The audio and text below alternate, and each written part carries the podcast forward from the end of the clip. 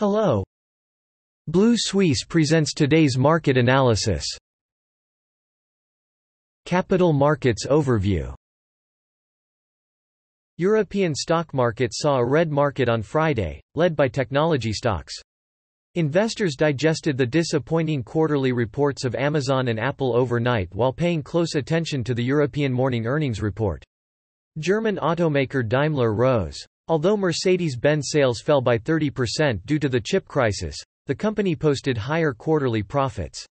At the same time, Air France the aerospace group Safran raised its full-year cash flow target, and the reinsurer Swiss Re, Swiss Re announced strong net profit results. Elsewhere, traders await the release of a batch of economic data, including Eurozone GDP and inflation data, to be released later today. Previously, the European Central Bank decided on Thursday to keep monetary policy unchanged and maintain interest rate guidance, even though inflationary pressures continue. The S&P 500, 0.2%, and Nasdaq Composite, 0.3%, peaked intraday and closed on Friday in a resilient but defensive session. The Dow Jones Industrial Average, 0.3%, also ended at a record level with a comparable gain of 0.3%, while the Russell 2000 average, minus 0.03%, ended slightly lower. The session was resilient in that the S&P 500 recouped an early 0.6% decline while weathering relatively disappointing earnings news from Apple.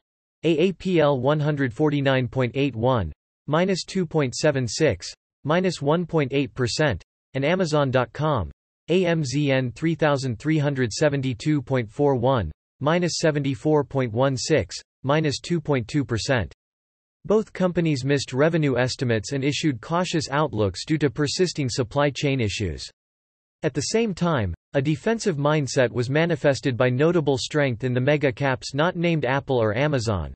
The outperformance of the S&P 500 healthcare sector, plus 1.0%, renewed buying interest in treasuries, and a 0.8% gain in the U.S. dollar index, 94.11, plus 0.77. The information technology, plus 0.4%, and communication services, plus 0.8%, sectors also closed higher. Propped up by Microsoft, MSFT 331.62, plus 7.27, plus 2.2%, Alphabet, Goog 2965.41, plus 42.83, plus 1.5%, Facebook, FB 323.54, plus 6.62, plus 2.1, NVIDIA, NVDA 255.67, plus 6.26, plus 2.5%, and Netflix, NFLX 690.31, plus 16.26, plus 2.4%. The mega-cap gains helped mitigate the negative influence of seven of the 11 S&P 500 sectors. The real estate industry, minus 1.2%, underperformed and was the only one to lose over 1.0%. FTSE 100 index fell slightly to 7,220 points, and NatWest's stock price fell more than 4%. The bank announced its third quarter profit but said it charged a fee of £294 million, including the expected fines for money laundering failure. In addition, after Glencore reported a 9% drop in coal production in its third quarter production report, mining stocks were under pressure. In other respects, due to the disappointing quarterly results of Amazon and Apple, overnight concerns about possible interest rate hikes and losses in U.S. futures dampened market sentiment. The Chinese mainland stock market closed higher on Friday.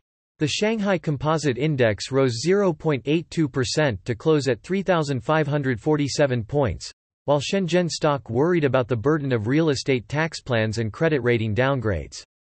Some notable gains in this market include Longi Green Energy, 9.62%, Modern Ampere, 5.27%, BYD, 1.08%, TBEA, 4.69%, and Tianjin Zhonghua, 5.46%. At the same time, the Chinese stock index closed lower this week. Investors worried about the re-emergence of coronavirus cases, the continued debt crisis in the real estate industry, government intervention in the coal industry, and the rising risk of tensions in the United States. The Nikkei 225 index rose 0.25% to close at 28,893 points, while the broader Topix index edged up 0.08% to close at 2,001 points on Friday, making up for the sharp drop in the morning, as investors remained cautious before the Japanese election on October 31. The results of recent public opinion polls have been mixed. The central bank's yield target is at the core of its proposition to maintain low interest rates until 2024. Major industries, including banks, miners, and technology companies, have succumbed to market selling. At the same time, Vulcan Energy's stock price plummeted 16.54% after the company failed to stop short sellers because some people accused the company's flagship zero-carbon lithium project in Germany may never start due to high costs and production. Lower than the public output and low lithium resources. That is all for today. Visit Blue Suisse website for more analysis for free. See you tomorrow.